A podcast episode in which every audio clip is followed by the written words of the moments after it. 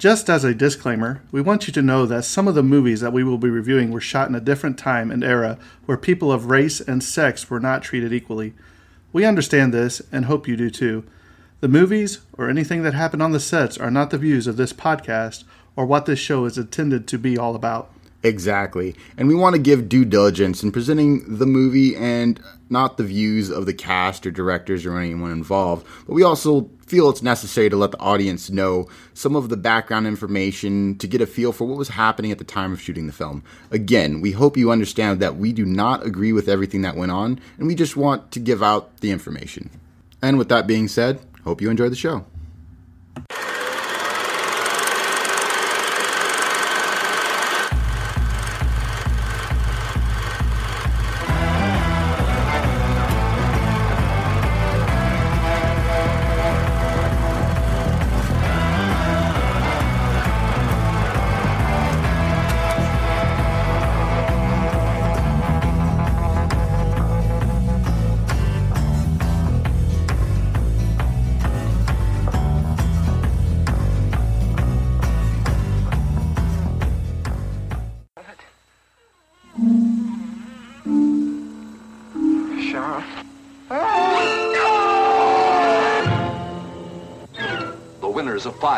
Academy Awards and 21 Academy nominations now bring you suspense unequaled in the history of the screen.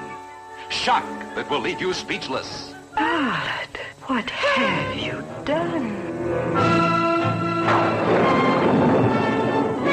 Hush, hush, sweet Charlotte. Charlotte, don't you cry. Hush, hush, sweet Charlotte. I love you till I die.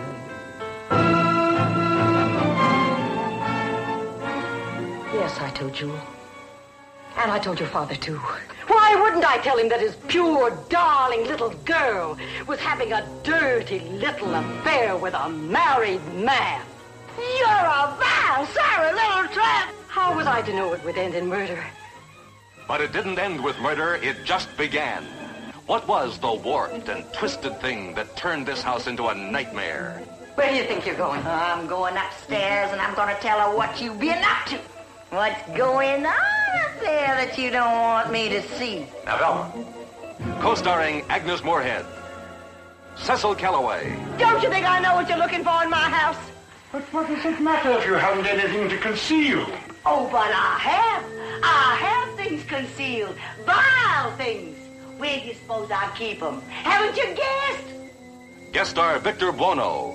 You know what it's costing me not to kill you. Also starring Mary Astor. Let me tell you, Miriam Deering, that murder starts in the heart. Don't turn on the light. It- it- It's only real when it's dark. I won't turn on the light. Come along.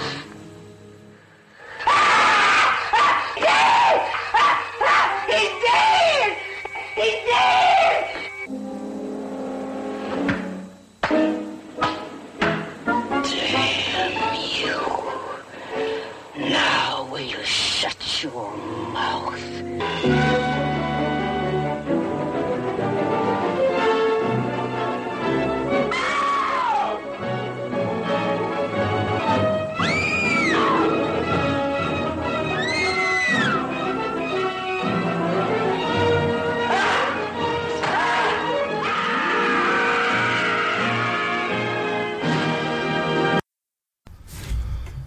Right, guys, welcome to episode 14.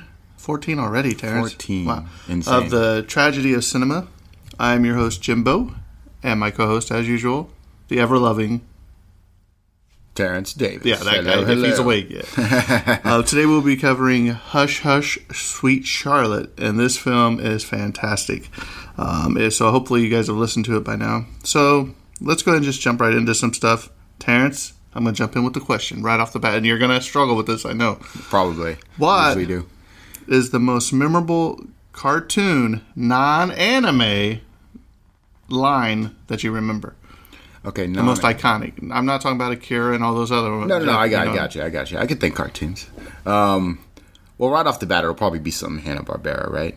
Uh, I kind of want to go with like Scooby. Like, Scooby? like the first thing that pops in my head is just uh, Shaggy going, "Oh, Scoop!" yeah. Well, there's there's and I thought about this. There's two of them for me. One of them's probably uh, the Flintstones. Fred Flintstone when Oh, he gets kicked yeah. out. He's like, Wilma. Actually, you know what? I, I got one. Um, I want to say it's uh, Thundercats when he goes Thunder, Thunder, Thundercats. Oh, Right, and well, and the other one I had was the um, Masters of the Universe, where He-Man's like, by the power Oh, yeah. of Grayskull. You That's know what I mean? So, Yeah, yeah. Man, there's so many great cartoons. I there's mean, a lot. Let me. and they're not like they were when I was a kid. They're just We got Porky the Pig and like the ending, like. That, that's all, folks. yeah, but like today's cartoons are pretty terrible. I'm not gonna lie. There's So- a there's a handful of good ones though. Yeah, but not like not like we used to. So anyway, okay, and this day we are recording this on July second. Uh, this day in history. First, Walmart store opens in 1962 in Rogers, Arkansas, and now there's one on almost every street corner. The beginning of the end. And Jimmy Stewart, which we have uh, covered on, didn't we cover him in um, what was it? I have no idea. Of course you don't. He dies in 1997. um, and I would just like to say thank you. Uh, last uh, two Saturdays ago, um, I got a text message. It was uh, Jerry from Hillbilly Horror Stories. He's like, "Hey, we're live in Indianapolis tonight. Hope you can make it out. You're my- guest." He's like, "We got several other podcasts there, so I was like, yeah, I'll try to make it." So I get out there, and you know, the room is packed full of people because they were doing a live show, and uh, so he goes through and he starts introducing everybody, and then he's like, "Yeah, here's uh, Jimbo from the Tragedy of Cinema," and hands me a microphone. And I was like, oh, "Stage fright!" So I got to talk about our podcast in front of a live audience. It was pretty good. So thank you, Jerry. Um, also, uh, one of our listeners from Australia was there, uh, Natasha Anchor. Uh, she's also Amber from Hillbilly Horror House, which we played the promo a while back for. yeah. For season two, she was there. Uh, also, like Justin Rimmel from Mysterious Circumstances, the guys from the Brohio podcast. Uh, there's a, there was a bunch of them. I'm trying to get them to send me some trailers. I'll play it on our podcast for them. Give So, you them plugs. so Terrence, are you ready to dive right into it? Yep. You're right there. You're getting a little frog in the little frog in the Hello, my baby. Hello, my. And there's another one. There's another good one. that, that was actually like absolutely one of my favorites. All right. Uh, so, Hush Hush, Sweet Charlotte. Release date December 24th, 1964. Budget was 2.2 million estimated, and then and today that would be 18.2 million. It's gross USA. We're looking at 7 million by 1966, and then 57.8 million in uh, with conversion and stuff for today. Uh, director Robert Aldrich. Writers Henry Farrell, screenplay, and Lucas Heller, also part of the screenplay. Uh, and then the story by Henry Farrell. Technical aspects runtime 2 hours 13 minutes, that's 133 minutes. Sound mix mono. Color black and white, back to the black and white movies. Very nice. Aspect ratio 1.85 by 1, negative format 35 millimeter. Cinematographic uh, process spherical, printed format uh, 35 millimeter. Now off to the awards. So there was, you know, very little uh, information about, you know, the camera and stuff. So we didn't get the camera. Um, if I'm able to find it later, we'll throw it in one of our. Here's the information, extra stuff. Episodes. Here's what Yeah. Terrence messed up the first time. Right? All right, so Academy Awards USA 1965 nominee Oscar Best Actress in a Supporting Role Angus Moorehead. Best Cinematography Black and White Joseph F. Uh, Joseph F. Bjork. Man, you even practiced that one before we started, and you still I know, right? um, and it was on the F of, of all things. Yeah, Uh, sometimes the I s- letter. yeah, the letter, the one letter that was super easy. It happens. Uh, best art direction, set decoration, black and white. William Glasgow, Raphael Brit- Britton. Best costume design, black and white. Norma Koch. Best film editing, uh, Michael Luciano. Best music original song by Frank DeVol, music, and Mac David, lyrics for the song Hush, Hush, Sweet Charlotte. Best music, substantially original score, Frank DeVol. Uh, Golden Globes, USA 1965. Winner, Golden Globe, Best Supporting Actress, Angus Moorehead. Agnes. Agnes, yeah. I, I, Do you know what she's famous for besides this movie? no idea, no. Did you ever see Bewitched? I have seen Bewitched. I think it's her mom. Really? Oh snap! That's awesome. Let me double check my facts, but I that was just off the top of my head. All right, uh, Edgar Allan, Edgar Allan Poe Awards, 1965. So that's interesting. I didn't even know there was a Edgar Allan Poe Awards. Has that popped up with us yet? Uh, I think it did. Was it for Psycho? I want. I want to think it. Psycho it has. Vertigo, it was one yeah. two. Um, that's pretty cool. I actually kind of want to look at what those awards are, just because Edgar Allan Poe's writing is pretty good. Uh, so Edgar Allan Poe Awards 1965 winner Edgar Best Motion Picture Henry Farrell and Lucas Heller. Uh, Laurel Awards 1965, which is the last one we're wrapping up with, and the, we also won a Golden Laurel. Dramatic performance, female, uh, Bette Davis, and then nominee, Golden Laurel supporting role, female, uh, Agnes Moorehead. And by the way, Oh, best song. Agnes Moorehead. Yeah, She played Endora on Bewitched, which was Oh, okay. Samantha's mother. nice. And she also, which while I was looking this up, she was on uh, the Twilight Zone, or no, her role in the radio play "Sorry, Wrong Number" inspired writers of the CBS television series "The Twilight Zone" to script an episode with Moorehead in mind, "The Invaders." Oh, okay, I, I So- remember that episode. All right, and then uh, wrapping up, best song, Frank DeVol, Mac David lyrics uh, for song "Hush, Hush, Sweet Charlotte." Maybe we should close out the this episode with that song. I'm, uh, that's what I was going Yeah, to yeah. Just so, man, it's it's crazy. It's in the movie a lot too, but yeah. I'll, I'll I'll throw a little snippet or so in there. All right, synopsis. Forty years ago, on the night they were meant to elope, Charlotte Hollis found her lover decapitated during a party, the blood on her dress leaving everyone to suspect she was the murderer. Now, in 1964, Charlotte is an old recluse and must fight to keep her home. She enlists the help of her cousin, Miriam, who was there at the time of the murder. However, soon after Miriam's arrival, Charlotte's mind becomes unstable and she starts seeing her dead lover's head. Bum bum bum. All right, now we're going to uh, jump into the cast. This had a lot of famous people in it. Of course, the main character Bette Davis. She played Charlotte Hollis. Olivia de Havilland as Miriam Deering. Where have we heard that name before, Terrence? Can't, can't recall. She played Melanie Hamilton in Gone with the Wind. Oh, okay, all right. Uh, Joseph Cotten as Dr. Drew Bayliss, Agnes Moorehead as Velma Cruther, Cecil Kellaway as Harry Willis, Mary Astor as Jewel Mayhew, Victor Bruno or Bueno as Big Sam Hollis, Wesley Addy as Sheriff Luke Standish, William Campbell as Paul Marchand, and Bruce Dern as John Mayhew. So I went ahead and I just I wasn't going to go into a lot of detail because we are, we got to do an episode on feuds in Hollywood because Bette Davis and Joan Crawford had a huge feud and I can't do it justice in this short amount of time. So Oh, when yeah. we we're going to do a special episode with It's that. just, just about feuds. So yeah, I'm going to do that. So um, I just wrote a little something about Bette Davis because I'm sure we'll cover a lot more. But uh, she was born April 5th, 1908 Oh, wow. and she died uh, October 6, 1989, of a metastasized breast cancer in France. And uh, I wanted to put this in here because this kind of ties in with the Gone with the Wind episode. Um, Yeah. The only role she didn't get that she really, really wanted was Scarlett O'Hara from Gone with the Wind. Hmm. But the only problem was she was under contract with Warner Brothers, and Warner Brothers wouldn't loan her unless Errol Flynn would play Rhett Butler. Oh, so, So that's again back with the contracts. The contracts yeah. back in the day when they were assigned to a studio, they- unless they got something in return, they weren't going to give any. Would you stop opening your monster or whatever it is?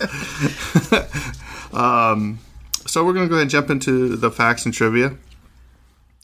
When Olivia de Havilland agreed to make this movie, director Robert Aldrich called Bette Davis to give her the good news. He also requested she keep the news a secret until he returned in two days when he would legally inform Joan Crawford and her lawyer by letter. However, Bette didn't listen. She called her press agent, Rupert Allan, who immediately leaked the story to the press because Joan Crawford was originally scheduled for the role of Miriam, who went to Olivia de Havilland. Yeah. Um, and the stuff that Bette Davis did to ensure, you know what I mean. And the, Joan Crawford, I don't think really wanted to do this anyway, because she like fake pneumonia and stuff. So we'll get to it. Gotcha. Uh, director Robert Aldrich had to take three planes, a train, and a taxi up a goat trail to get to Olivia de Havilland's house, which was in the mountains of Switzerland. Oh wow. It took him four days to convince her to step in and replace Joan Crawford. wow. Talk about a tra- trip a goat trail. I mean, I've heard of you know going on for rabbit trail, but going off a goat, Goat trail, trail. literally here. right? Uh, the second movie in a row in which Olivia de Havilland stepped into a role originally announced for Joan Crawford, the other being Lady in a Cage in 1964. Because there was no time to redo the costumes for Miriam, many of her clothes came from Olivia de Havilland's personal wardrobe. Because her and Joan Yeah. Crawford were, because they had already done some stuff with Joan Crawford Yeah. scenes. The painting of young Charlotte is of Betty Davis in her role as Julie in Jezebel in 1938. When Joan Crawford was in Baton Rouge and came to film Miriam's arrival, there was no dialogue involved. Joan was to arrive at the mansion in a cab, exit uh, carrying a small case, pay the driver, and lowering her sunglasses, look up at the balcony of the house where Bet, in pigtails and a nightgown, was standing in the shadows, holding a shotgun. The scene was designed to be photographed in a wide, continuous shot, and thanks to Crawford's proficient technical skill, it was completed in one take. Later that evening, when publicist Harry Mines called on Bet in her motel bungalow, he found her standing in the middle of the room practicing Joan's scene. My God, said Bet, I've been here all evening long with a pair of dark sunglasses and some luggage, and I'm imagining getting out of a cab and trying to do that whole business in one gesture. How did she do it? so, I watched a lot of YouTube videos, a lot of videos about the feud. Um, like Bette Davis, there's a thing where she talks about Joan Crawford. Yeah. And she has nothing but respect for her when it comes to her professional career. She's always on time. She knows her lines, you know that. But she's like, ask me later about some other stuff, and I'll tell you. So it's more of a personal feud, type right? thing, it wasn't yeah. nothing about her career. Her Well, ethic, what what Joan less, Crawford does to her here in a little bit is pretty pretty bad. Gotcha. Uh, John, or sorry, Joan Crawford was seething when she read that director Robert Aldrich had replaced her with Olivia de Havilland. She was quoted in Hollywood Reporter saying, "Aldrich knew where to long distance me all over the world when he needed me, but he made no effort to reach me here. That he signed once, uh, once that he had signed Olivia, he he let me hear for the first time in a radio release, and frankly, I think it stinks." Oof. When Joan Crawford was replaced by Olivia de Havilland in the role of Miriam and production resumed on Wednesday, September 9th, 1964, Davis and de Havilland pulled a ding dong, the witch is dead routine by toasting one another with Coca Cola. A catty observation of the fact that Crawford's husband had been executive of Pepsi Cola and that she was now on board of directors. Joining in on the toast were Joseph Cotten and director Robert Aldrich. Song lyrics heard over the opening titles. Uh, so we know about the song Hush Hush Sweet Charlotte, but they changed the wording at the, the beginning of the movie when you see it. It's chop chop sweet Charlotte, chop chop till he's dead. Huh. Chop chop sweet Charlotte, chop off his hand and head. To meet your lover you ran chop chop. Now everyone understands just why you went to meet your love chop chop to chop off his head and hand. Well, some pretty It's some, lyrics it's, some there. it's some kids singing it to her because yeah. Uh, Bette Davis's trailer was parked at the front of the mansion, but she was seldom there. She set up a huge mirror in the hallway of the house, and she put on her makeup there.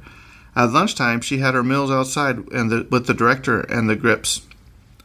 A $200,000 replica of the Hollis House was constructed at 20th Century Fox Sound Stage 6.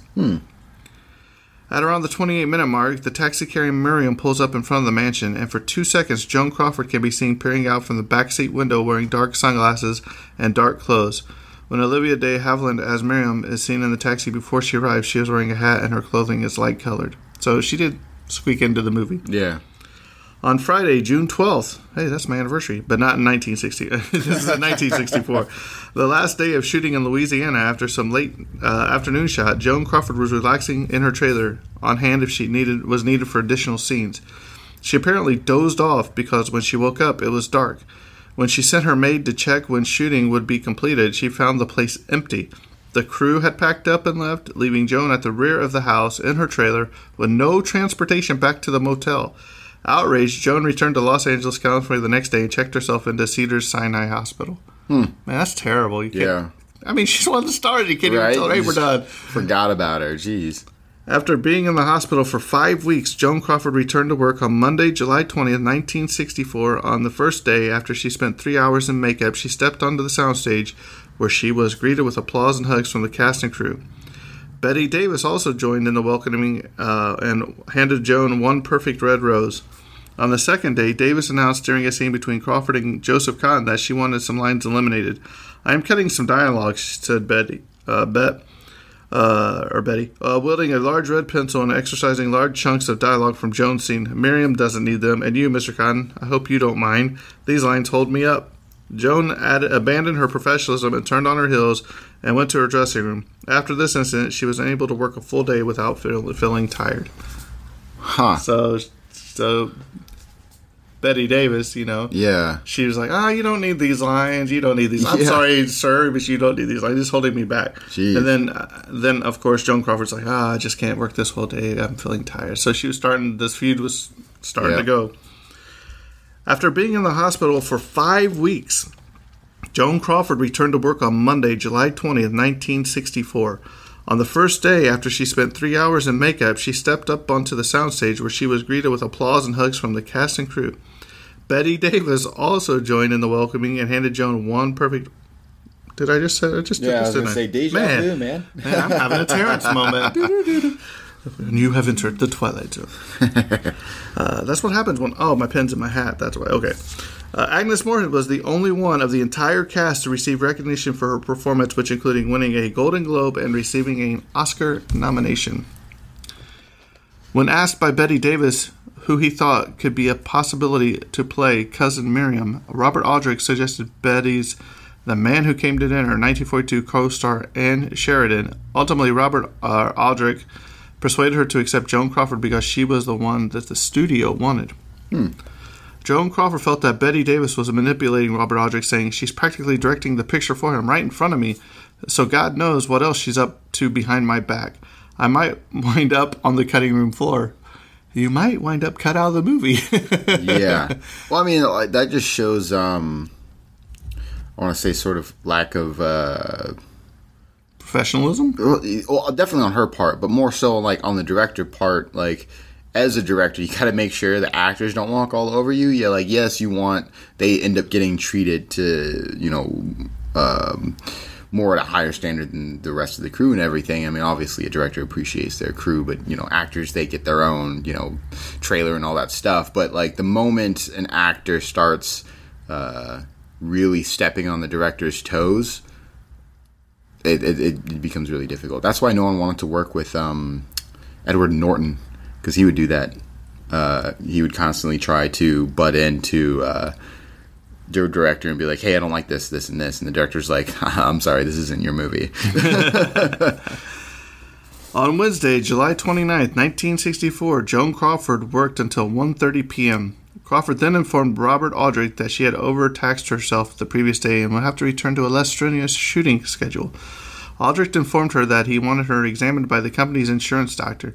Resenting her uh, his suspicions and harassment, Joan returned to her dressing room and made it clear she would no longer talk directly to the director. The only way they communicated was through me, said Crawford's makeup man Monty Westmore. Joan would tell me something, then I'd go and tell Aldrich. He would give me a reply to take back to Joan. It was unpleasant, awkward position for me to be in. That's terrible. Yeah, That's so you can't even get along with your director. Oh man. Joan Crawford would always say "Good morning" when she walked onto the set. Bette Davis, however, would seldom answer her. Three hours later, she might say "Hi," prompting Crawford to look around to see if she was addressing her or someone else. Oh man, I, Wow. how would you feel, man? I mean, Right. No wonder she walked off the set. Until his death in April 1959, uh, Joan Crawford had been married to Alfred Steele, the president of Pepsi Cola. After his death, she was elected to fill his spot on the Pepsi board of directors. While making this film, Crawford had Pepsi Cola vending machines installed on the set and during rehearsals, costume tests, filming in Baton Rouge, and on 20th Century's Fox stage, or sound stages. She would sometimes have a bottle of Pepsi by her side or in her hand. In an effort to spite her co star, Bette Davis had Coca Cola vending machines installed as well. And later, when Crawford was replaced, she also had a Coca Cola truck barrel through town just before Miriam sees Jewel Mayhew on the street. Wow. So that was the original Coke versus Pepsi battle right there, you know what I mean? And also, like, who's letting them run the show so like hard. Like I've never heard any movie where the actors just completely step in. Oh yeah, this movie wow, was crazy. is- But, wow. Uh, they did a movie before this called "Whatever Happened to Baby Jane," Yeah. and we're gonna have to cover that because it is really crazy too, and that's where a lot of this started. I think maybe even before that. Gotcha. The final released film of Mary Astor, Youngblood Hawke, 1964, was the last film on which Miss Astor worked, but it was released before this movie. Though adapted from Henry Farrell's unpublished short story, Whatever Happened to Cousin Charlotte, this title was nixed personally by Bette Davis, who felt it was too close to Whatever Happened to Baby Jane. Huh. Upon hearing Frank DeVol's theme song for the film, Davis agreed with a suggestion, or perhaps was the first to suggest, a switch to Hush, Hush, Sweet Charlotte lyrics from the song. Hmm. So there, there's your novel we were talking about. Joan Crawford's contract included a clause that stipulated she was not to accompany Bette Davis in any promotional appearances for the film. Huh. So, Wow. man, the stuff they got away with, man. Right? The entire company was put up at the Belmont Motel a mile outside Baton Rouge, and when Joan Crawford arrived there, her room had not been made up. She then had to sit for an hour in the motel's lobby, and when she was finally put into a bungalow, it was next to the garbage disposal unit. that evening, when the company returned from filming, Joan complained to Bette Davis. Davis replied, Oh, Joan, pull yourself together. This is Baton Rouge, not Beverly Hills. Davis's bungalow was across from Crawford's and was slightly larger and more luxurious. Wow. Man, Just wow. yeah. It continues, it's, uh, I, I suppose. I mean, this is all. This is worse than the Magnificent Seven feud we've seen. Oh yeah, I mean that was just like small petty stuff. This is a whole new level. This is He- and the bad thing is, This I don't think I don't think these two ever made up. This was a real. I mean it, it sounds like it's not really something you make up at, at all. According to a August 7, 1964 news article at the time, cited by historian Glenn Erickson, Barbara Stanwyck and Loretta Young were approached for the role of Miriam when Joan Crawford became ill, but they turned it down. Young felt the role was totally wrong for saying, I don't believe in horror stories for women, and I wouldn't play a part like that if I were starving. At the time, Crawford was good friends with Stanwyck and Young. When Joan Crawford traveled to Baton Rouge for the location shooting, she brought along her maid, hairdresser, and makeup man. However, when they arrived at the airport, there was no one from the company to greet them. There had been a mistake in the schedule, and everyone was filming at the mansion. Somehow, Crawford's arrival was not relayed to the proper driver. Oh, I wonder. I know, I right? wonder who did that. So like on, on this feud, it's like I, wouldn't imagine they'd make up because this isn't like like you look at Magnificent Seven, right? That's stuff They can- did make up, though. They did, yeah. No, they did. What I'm saying is like that's something you can laugh about later. Be like, hey, remember when I was I kick away your dirt mounds because you tried to be taller than me? But like this stuff right here, we're talking between these two. Like that's not something you like look back on and be like, Well, well, I also read uh, from the previous movie, whatever happened to Baby Jane. Yeah. which we'll cover. But uh, I guess Joan Crawford had hurt her back, and there's a scene where Bette Davis basically Joan Crawford has to drag her.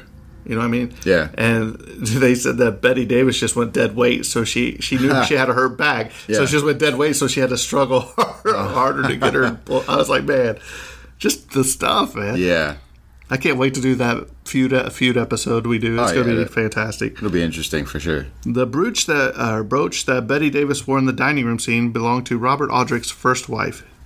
Um, he also had a couple of his kids in the movie. Um, one of them was one of the boys at the beginning that's antagonizing her. Um, so he really put his family little into it. family cameos, I like it. When Miriam Deering, Olivia de Havilland, is preparing to close up the house in anticipation of moving out, she is packing a box which is stenciled Sam Strangis Storage and Transfer, Baton Rouge, Louisiana. Sam Strangis was the assistant director on this movie. Joan Crawford and Bette Davis were cast in the movie by Robert Aldrich in the hope of repeating the success of Whatever Happened to Baby Jane in 1962. Bette got a producer's credit and conspired to make things difficult for Joan, who eventually was too ill to work, causing production to be delayed, resulting in her being dropped and replaced by Olivia de Havilland. Joan was only uh, only discovered the news on the radio after it had been leaked to the press by Bet's agent. Hmm. Or Bette, sorry. Uh, production was supposed to begin in April, but Joan Crawford had to attend a Pepsi sales con- uh, convention in Hawaii that same month, so production was postponed until May. Wow. On Thursday, July 30th, 1964, Bette Davis was scheduled to report to 20th Century Fox to record dialogue with the other cast members, but the morning of the recording, she called Robert Aldrich and begged him to let her have the day off. Davis doubted her capacity to contribute much to the recording because she was so depressed at not knowing when and if the film was ever going to be finished. After spe- speaking with producer Richard D. Zanuck, Aldrich excused Bette and the recording was canceled. Man, I mean, she can get the Yeah. whole. Yeah. Just wow. You just look shocked. I, I honestly, if uh, like if I was any part of this production, I would be. quit. I would be surprised that this thing got done. I mean, well, I mean, luck, luckily for all the um, all the uh, people who are working the set, um, it- well, I can't speak to it, but I'm pretty sure that they're probably union because whenever you work with, uh, especially nowadays, when you're working with Hollywood and you're on set, they're union for sure. So they get taken care of. So if if director shows up late, anybody who who is uh, uh, shows up late, they they're still getting paid and they'll they'll they'll be compensated for sure. So like as far as like the set workers, they should be all right. But like uh, when it comes to like the director, I couldn't imagine the stress that the director and assistant director were going through when dealing with this situation. different time, different era, man. That's it true. may not. Yeah. Uh, with Olivia de Havilland on board to replace Joan Crawford, cast and crew were scheduled to return to Louisiana so the exteriors could be refilmed. However, a week before the proposed departure uh, um on September 30th, the reshoot was canceled and the existing soundstage exterior used instead. Notice how Miriam is never seen in any of the real Louisiana location shots. The edition of the Hollisport News detailing the gruesome mutilation murder was dated Tuesday, May 3, 1927, presumably the day following John Mayhew's attack. The next day, he reports the socialite love triangle bar uh, bared and offers new clues in brutal murder on Friday, May 6. The film's theme song was nominated for an Academy Award, and the version of it performed by Patti Page at the 1965 Oscar ceremony proved so popular a 45 RPM single of it was rushed into release. It went on to become a million seller and peaked at number 8 on the pop music charts. Number eight. Wow. I mean, that's and a million the se- yeah. I mean, this, this is the second time that um, a song made for a movie has made the charts. Uh, the other one being, um, I'm failing to remember, but I know there was another movie that we covered that also had a single that moved into the charts. So I don't really think it's only, I don't think it's just the second one. It's probably just the second one we've covered. Yeah, no, it's the second one. That, that's what I'm saying. It's Yeah. the second one we've of, of the ones we've done. This is the second one that we've bumped into where there was a song particularly made for a movie, and then that song was so popular it made the charts, which is I think is really cool. The casting of Olivia de Havilland to replace Joan Crawford and the reshoots that required inflated this film budget to over $2 million. About twice what had been spent to produce Whatever Happened to Baby Jane. Charlotte was originally budgeted at 1.5 million. Huh. So yeah, definitely way over budget. Way. In 1926, Joan Crawford and Mary Astor had been named uh, WAMPAs, Western Association of Motion Picture Advertiser Baby Stars.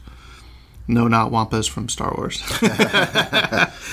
Victor Buono uh, received a guest star credit.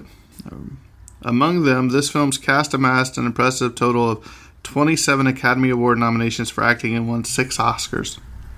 Phew, that's a lot. The film was clearly intended to be a successor to the 1962 Bette Davis Joan Crawford hit Whatever Happened to Baby Jane. Although Charlotte was a box office success, grossing about 4 million, it was not nearly as popular as its predecessor. Baby Jane took in about 9.5 million in its initial release. John Megna, who played the little boy uh, dared to enter Charlotte's haunted mansion near the beginning of the film, had also appeared as the braggadocious neighbor boy who spent a memorable summer living next door to Atticus Finch and his family in To Kill a Mockingbird. Hmm. Okay. Dick Butkus once said in an interview that he enjoyed seeing the film and jokingly said he could imagine some of the more gruesome scenes from it occurring during a football game. wow. Joseph Cotten and Agnes Moorehead appeared in Citizen Kane in 1941 and The Magnificent Ambersons in 1942. Never heard of that second one. The Magnificent Ambersons? I Yeah. haven't either. Uh, but we both know the most famous film that came out in 1942. I'm sure you won't get it, but Casablanca. Oh, okay, all right. Opening credits. The characters and events depicted in this uh, photo play are fictitious. Em- Any similarity to actual persons living or dead or events is purely coincidental. Two of the women gossiping outside the house near the end when Charlotte is being taken away by authorities are Helen Kleeb and Ellen Corby, who both played main characters in the series The Waltons. Do you remember The Waltons? No, I don't know that one. Yeah, you wouldn't. uh, I know a lot of our listeners will remember the Waltons uh, because they'd always, you know, at the end be like, "Good night, John Boy." They'd go through the whole family. Good night, John. Good night, Ella. Blah. blah. Oh, okay. So that's Uh, it's kind of along. seen The, that it was sort kind of along the line of Little House on the Prairie. Oh, a little bit back in that same tone. I, I know a lot of movies sort of. Uh, I mean, maybe that's where is Spoof that where it. it started? Yeah, they Yeah. spoof it all the time. Um, I think Christmas Vacation spoofed it. Anyway, Corby had appeared in two earlier films as Stone Joe Crawford, The Caretakers in 1963, uh, shared no scenes, and Harriet Craig 1950. Corby played Crawford's younger maid. Although Davis was able to sing the title song on the soundtrack album and in guest appearances, I've Got a Secret episode dated um, the 1st of March 1965 promoting the film, she was unable to do so that year's Academy Awards being passed over in favor of Patti Page. And I'm telling you, if you listen to it, it's a rough listen when Bette Davis sings it. I mean, she has Yeah. that. She just has that voice that's just, and the look. She's just creepy, dude. I'm not. I'm not gonna lie. She was a creepy lady. Uh, Bette Davis' son, Michael Merrill, says his mother did not want to do this film, and that the idea of the head being cut off and rolling down the staircase was something by which she was appalled. The film was shot at Houmas House Plantation and Gardens outside the towns of Darrow and Burnside, Louisiana, just south of Baton Rouge. The house and grounds are open to tours, and the tour guide points out several bits of trivia pertaining to the film on the tour, including the bedroom where Bet- Bette Davis slept while filming, and the spot where her character pushes the potted vase onto Olivia de Havilland and Joseph Cotten. Hmm.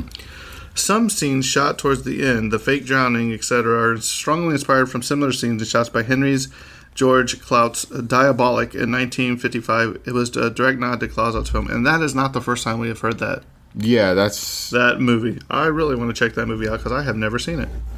So we need to check that one out. Oh, yeah, because I, there was a couple of movies that we've covered that have mentioned or ties to that. you know. I I, I want to give a little like, shout out to that little tour. Um, if anybody's been on that tour that's listening, let us know, and then let us know what you thought about it.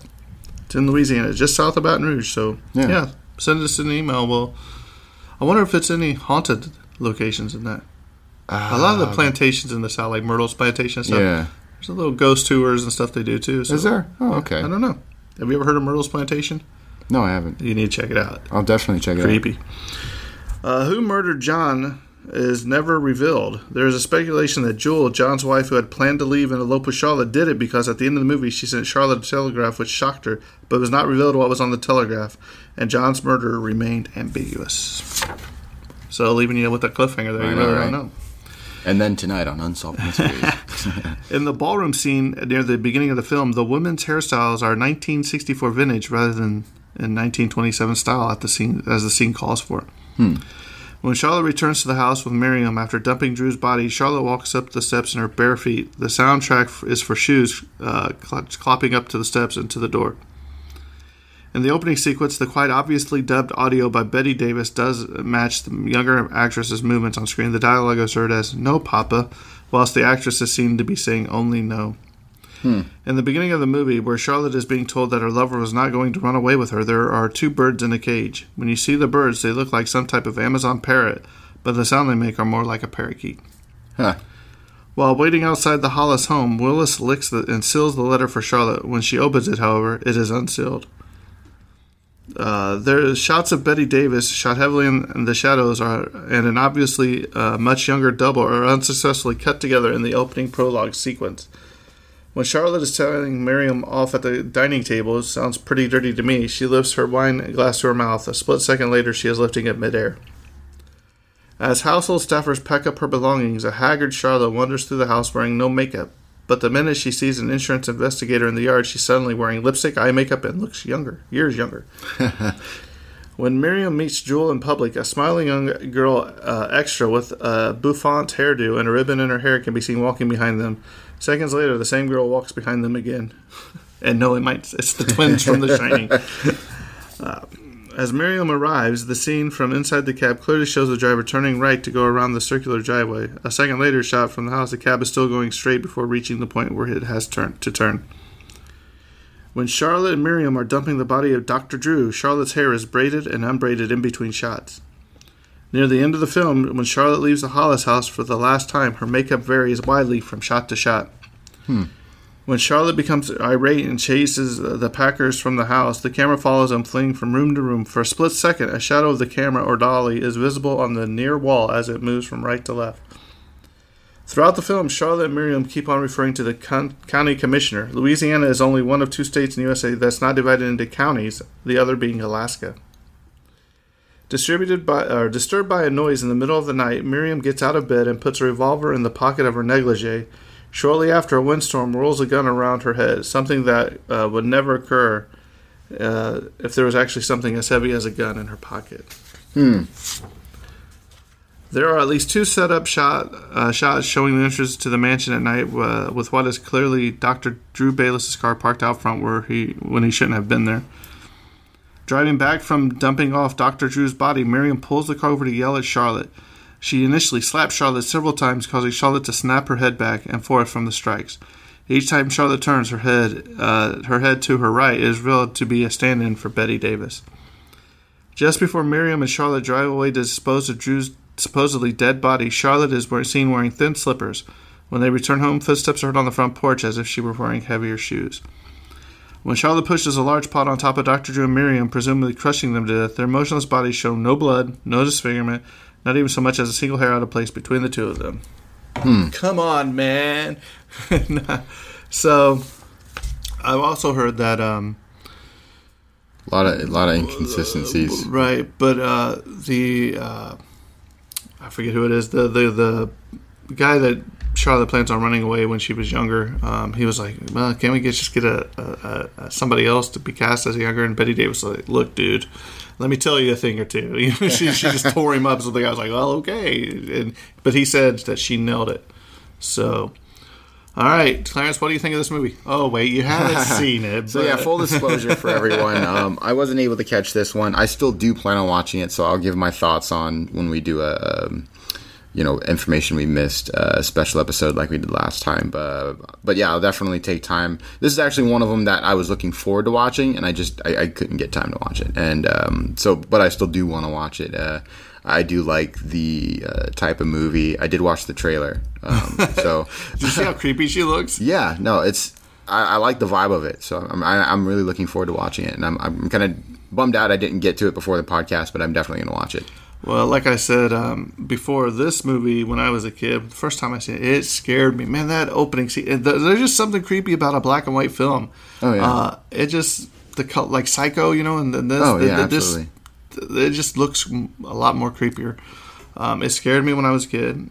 And before I forget, we do have an interview with my dad. Uh, he right, wanted to come yeah. on and say something about this, so I'm going to put this in here at the end of this too. Also, probably along with the song, and maybe a couple of uh, trailers for other podcasts. I sent Jerry a message from Hillbilly Horror Stories. He's supposed to be sending me uh, one here shortly.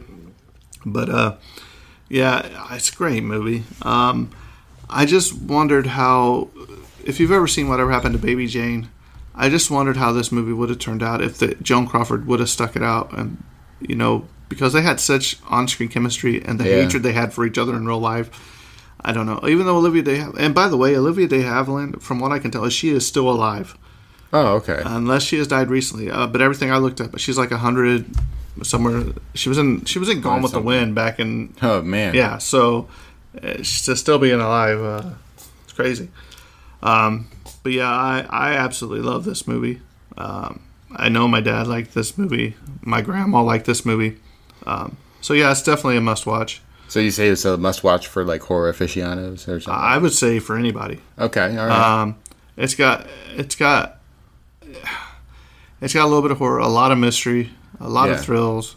I think and Bette Davis, uh, you can't say enough for her. Oh, and one thing I wanted to say is when um, Bette Davis was nominated for an Oscar in this or whatever, Yeah. and Joan Crawford went around and called all the other contestants and said, "Hey, if you can't come out to Los Angeles, I'll pick up your, I'll pick up your, I'll go get your award for you. I'll go get your award for you. I'll go." To, Yeah. So I think that right there put Bette Davis over the top. And uh, from the couple of interviews I watched on YouTube, that by her doing that, if Bette Davis would have won the best actress or whatever, Yeah. they the film would have got an ex- extra one million dollars. So basically, Joan Crawford cut her own neck by going around the back. Yeah. because she would have had a cut of the movie. So would Bette Davis. Yep. And that's the one thing Bette Davis kept saying, even though you know Joan Crawford was uh, on time, newer lines, usually one take, blah blah blah. That she this is the one thing she didn't understand because it cost her her own money. I guess just the Yeah. hatred for her Just yeah. just Wow. I was like, man. So, well, with that being said, I'm going to put in the interview with my dad here. All right, welcome back to the Tragedy of Cinema. Today we have a very special guest in studio. Uh, it is my dad. He is also known as Art Toast in the reviews, if you remember me mentioning that. But uh, he has a very special story to tell about the movie that we just discussed, Hush, Hush, Sweet Charlotte. But first, let's get some information from him. Dad, the audience would like to know how old are you currently? 63. 63. What was your first movie memory of all time? I don't know. It's hard to say. I don't know. No, you don't know anything. I mean, is there something that you were a little kid that you Um, remember? I remember probably one of the first movies I ever seen that was on Sammy Terry's uh, theater on Friday or Saturday night was a movie called Earth versus Flying Saucers. And how old do you think you were? That there I was probably it's I don't know, probably eight, nine years old. What is your favorite movie of all time? That's hard to say. It depends on the categories of things like that. I like all. I like older movies, even though I do like the Star Wars series and and things like that. But um, oh, I've always liked uh, the uh, original version of the Time Machine, uh, Journey to the Center of the Earth. I like uh, Dirty Dozen, things like that. All right. this movie, Hush Hush Sweet Charlotte, starred Bette Davis. But also, I would like to know um, there was a real life feud between Bette Davis and Joan Crawford. Do you know what that was about? No, that's why I listen to your podcast. So, all right, you said uh, that you had a very special story because this movie holds a special place of a memory you have. So, why don't you go ahead and tell us your story? All right. I- When I was about eight or nine years old, Mom took us kids to the drive-in theater, and a friend went with me. Uh, I don't even know what we went to see. Um, don't really care because me and my friend we would always go up to the concession stand and hang out, eat, horse around, and play and stuff like that. We never really sat and watched the movie. And so uh, the, when the first movie was over, there'd be an intermission. We would go up to the playground um, and, and play, and then the light they start saying so many minutes till show times and things like that. We'd go back up to the uh, uh, concession stand. Uh, it, the second movie began, which at the time uh, I didn't realize it was Hush Hush Sweet Charlotte, and probably wouldn't know it if I do know knew what it was. But you don't remember the first movie that you No, no, I don't even know what we went to see. Just a drive-in. You had And two who- or three movies. Who all went with you to see this movie? You, your friend, your mom. Was your sister there? Yes, One of them or both of them? uh, both of them. What about your brother? I don't recall if if he was there or not. Okay. But anyhow, I told my friend that we probably should get back to the car, and so down the aisle we went, and we didn't see the car. And so we went down another aisle, no car. We went down another aisle, and still no car. And so uh, we started sort of getting scared and, and said, What are we going to do? And so I told uh, my friend, I said, I have a dime in my pocket. I'll call Dad. Dad worked at, at nights and things. The funny thing of it is, uh, I didn't even know his phone number. so I pulled the dime out of my pocket, and we I drop it in the gravel. Now, Those of you are, that are not familiar, Terrence, like drive-in movies, uh, there's gravel all over the place, and we got down there in the rocks and look. It's dark, and trying to find that dime, and we couldn't find the dime. And for the audience that doesn't know what uh he's talking about, about trying to call someone, they used to have a thing called payphones where you would put a quarter in, or back in his day, a dime. It was a dime. and you you would dial the number, and you could actually call uh, instead of cell phones. There were no cell phones, and you could actually call somebody from an off-site thing. What? No cell phones? what did people do? I don't know. And so, anyhow, um, we couldn't find the dime, so we started to go back up to the concession stand. And about that time, uh, we looked up at the screen, and all we could see was this knife coming out and cutting this guy's hand off.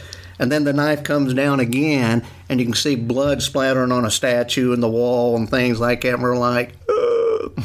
and so uh, uh, we started to go back up through there in a few minutes. Here come my sister, and she said, "What in the world are you guys doing? You've passed the car three times." and so that there was my very first experience with Hush Hush Sweet Charlotte, which I experienced that movie again several times. Would you say it's a good movie? Would you recommend to view it at least once? Not at eight or nine years old. yeah, it's it's a good movie. It's uh, again uh, uh, great actresses in there.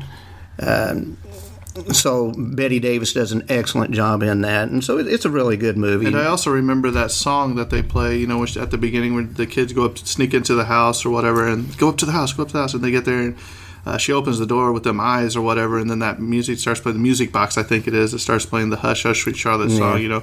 And I do believe it was actually a re- record song by somebody that sung it. I don't, a guy that sung it. I don't know. I'll wait for the podcast to find well, out. we will find out about that. Uh, that'll probably be in there. So, um, is there anything else you would like to add? No, I just uh, if you've never seen it, watch it once, and it, it's worth watching. Well, I remember when I was a kid, and I, I think you showed it to me the first time. It, it kind of scared me, it, even though it is in black and white. Um, it's not necessarily the gore because there's not really a lot of gore. There's a little bit at the beginning, but it's more of the storytelling, which is why we do this podcast because the story that is told um, is more scary than the actual gore stuff that they show today. Well, th- that's what's great about the older movies. You in in the older movies, they didn't show everything, so your imagination filled in what nowadays Well, they like- just watch you slice and Right. dice and cut and all that. It's like the original Texas Chainsaw Massacre. You didn't see hardly anything. I mean, you seen him hit that person with on the top with the sledgehammer, I think. But you know, you don't see any blood and guts and all that. Um, so yeah, I would say go ahead and give this movie a shot. Um, I, I'm I'm almost positive Terrence has never seen this movie. So Terrence, make sure you watch this.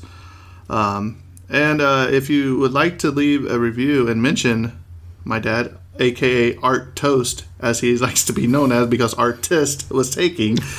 Uh, go ahead and send us in a, an email or whatever. If you'd like to have him back on occasionally as a guest commentary to talk about older movies, go ahead. I'm sure he would love to do it.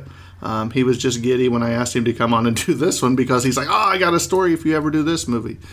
So, um, with that being said, I think this interview is coming to an end. Thanks for coming on, Dad. Uh, and then probably the other ones here at the end. Uh, so, uh, Terrence, any closing remarks or anything? None for this one, uh, just because once again, uh, do apologize for not being able to uh, watch this one. But I do, um, I do at the very least, uh, before I watch it, I also want to check out that song. Uh, I- I'm always interested in songs, especially when they hit charts. Yeah. Uh, songs ba- yeah, Well, that were made this for podcast movies. and you'll hear it at the end. yeah, exactly. Um, so, yeah, we're still trying to get. I'm still trying to work on a couple more of the superhero um, movies. Yep. Uh, but we had a lot more listener requests come in, so I'm kind of torn between do I go ahead and do the listener request or do we still do the superhero movies? So, do we just still do both? Yeah, Um, so we might get a couple of episodes out this week at least, and maybe a couple more next week. So hang tight. We got some more coming. Sorry we took so long. We last week was just absolutely crazy, changing work schedules and uh, traffic, shutting down interstates and exits, and The heat. yeah, man, it's Just so to top it hot all and off. humid, man. So, well, with that being said, uh, I'm not going to go ahead. I'm not going to uh, say what uh, we're going to do next because I want to make sure uh, I'll release on Facebook. Okay, Facebook, yeah. the Tragedy of Cinema podcast group on Facebook. Uh, thanks, Samuel, for doing that. That's really been fun to see grow and everything. So, if you'd like to join us, just search us out on Facebook. Um, if you have a story or comment, uh, you can reach us at the tragedy of cinema at gmail.com. Also, if you leave us a review on iTunes, uh, that really helps us. Um, we got Instagram now. We got Twitter. Uh, we're all over the place, man. And also, we are trying to set up a live Facebook. Uh, basically, just a hey, here we are. Let's talk about something Yeah. with you guys. Interact with the fans. And before I forget, I need to say something, Terrence. While I look Oh yeah, this yeah. up. Well, uh, while, you're, while you're doing that, um, I just want to say thanks for all the participation on the Facebook group. Um, we like to post little fun questions and stuff every now and then, and uh, we always get some pretty awesome feedback. So, uh, big thanks to that. You know, keep that up, and uh, you know, also look out for just random stuff we like posting about you know what's going on in Hollywood and movies. Uh, I see Jimbo on it posting stuff, and I'm like, oh, that's cool, right? So, Yeah, and uh, I'm thinking about so since Terrence works a crazy schedule and I work a crazy schedule, I might start releasing mini-sodes called uh, Real Talk, R E E L Talk, where we talk about or I'll talk about like upcoming movies that are coming out, things we've heard in acting, maybe recasting yeah. decision on it. A Little more modern stuff That way, that Terrence is still in. here for the podcast, but it's stuff that he can still listen, enjoy. You know, what I mean, so he's not bogged down because he's married too. I'm married, so it's sometimes Yeah. it just doesn't work. Um, but here's something I'm going to do, and I told him I would do it. This is from our listener in Australia, uh, Okay. Patricia McCauley. Hi, Patricia. Um, she's about ready to have a second baby, so she's in the congrats. throes training her uh, thing. But I'd like to shout out her co-workers. Yes, you know who you are. There's Julian and Jessica, and I hope I say this name right. I hope I don't Terrence it. Uh, Varshini. So you three amigos, along with Patricia, have been a great support over in Australia. Um, so uh, Julian, Jessica, and Varshini, I know you guys listen to it at work. So when Patricia's gone, I'm going to need you guys to download this and listen to it at work. Or if you each download it three times, each one of you, it would help us with our ratings and everything. So um, if you guys want to reach out to us on the Tragedy Cinema, I'll, you want you know get Patricia back for sending me your names. Uh, go ahead and I'll read it on air. You know, if we start a little Australian feud between you all. And uh, like I said, uh, she says you guys get a kick out of like the jokes we say, like what do you call a boomerang that doesn't come back? Oh, that a one. stick. You know, I told her I said everything I know is from Crocodile Dundee, or know, right? you know, and I thought I thought you all just had Outback every day and threw shrimp on Barbies. Trip on the Bobby. I was like, why are they throwing shrimps on Barbie? Why not Ken? so, well, with that being said, uh, thanks for listening, guys. Uh, especially our international listeners. Man, we're in ten countries. That just blows my mind. that's awesome. But Australian, man, they're they're way up there. Also, Spain. Spain's coming in strong. So um, if you're a Spain listener, send me an email. I'd like to know who you are and uh, maybe shout you out. Uh, you guys have just took off too. You're like real close to Australia now. And That's also our. Canadian listeners, you know, they're, they're coming up strong too. So if you got anybody in any other countries, let them know. Uh, spread the word. Share us on Facebook, Instagram, wherever you are. Tell a, it. tell a friend. Tell Yeah. an enemy. Tell a friend of me. Uh, well, with that being said, I think this episode uh, 14 Yep, is 14. coming to a close. And I, uh, that's that. Looks like it's it. I think I think that's a wrap. Yep. And, And cut. Hush, hush, sweet Charlotte, Charlotte, don't you cry. Hush, hush, sweet Charlotte, he'll love you till he dies. Oh, hold him, darling, please hold him tight and brush the tear from your eyes. Had a dream last night. You dreamed that he said goodbye. He held two roses within his hand, two roses he gave to you. The red rose tells you of his passion, the white rose his love so true. Hush, hush, sweet Charlotte, Charlotte, don't you cry. Hush, hush, sweet Charlotte, he'll love you till he dies.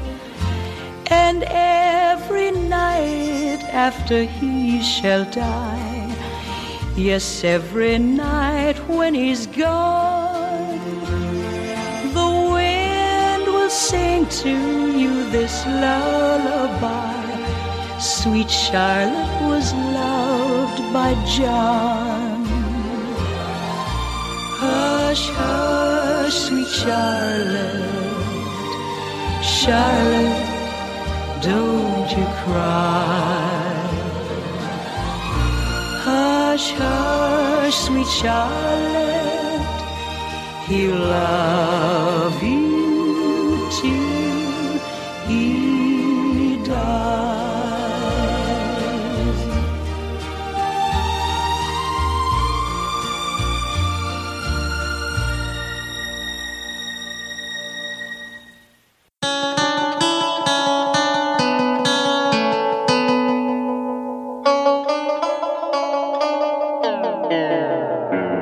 Guys, I'm Jerry. And I'm Tracy.